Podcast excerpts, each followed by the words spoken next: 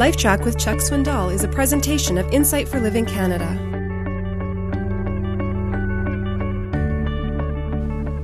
I remember back when I was just a kid, one of my earliest jobs was throwing a paper route. Many of you may remember that as being one of your first jobs. I threw the Houston Press in East Houston for a couple, three years in high school.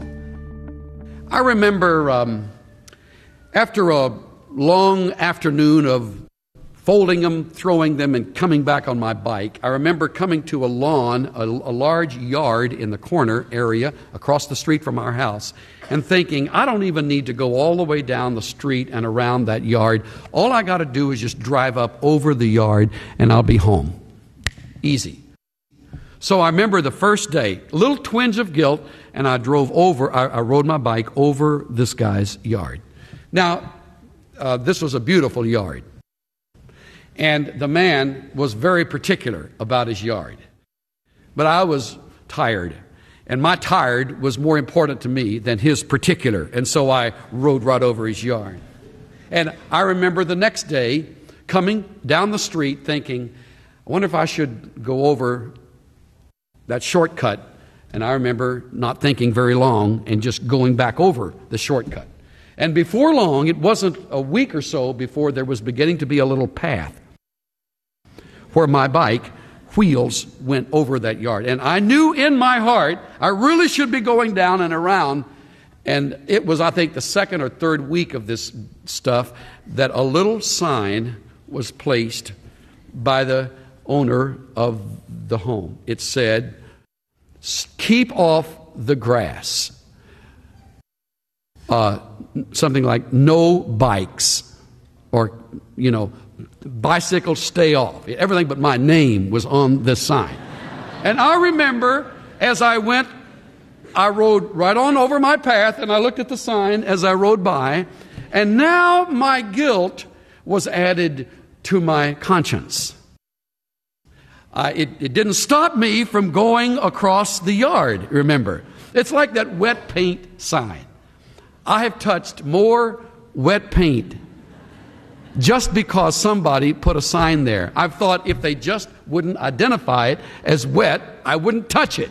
But when it says, do not touch, I, I have to touch it. Something about it. There's something inside me. Paul Sailhammer said when they were traveling up in San Francisco, he saw one of the most unusual signs. And you've got to understand San Francisco to understand the sign. It said, try to keep off the grass. Isn't that good? Just try real hard. When you see a sign, the sign has no power whatsoever to make you obey. In fact, it intensifies the curiosity.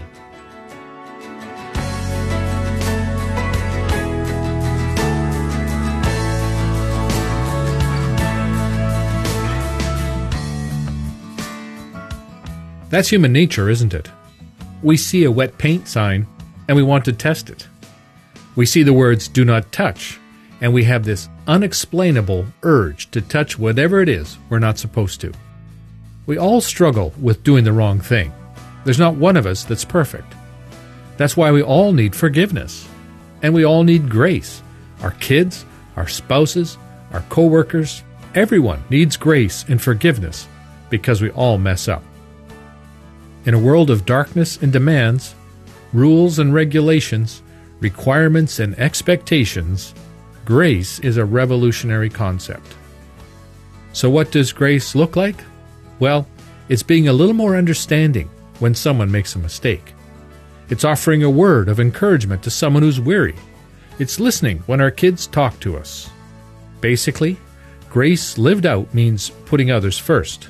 And you know what? That is a great way to live. This is Steve Johnson of Insight for Living Canada. Listen to more of Chuck Swindoll's LifeTrac messages at lifetrac.ca. LifeTrac, where life and truth meet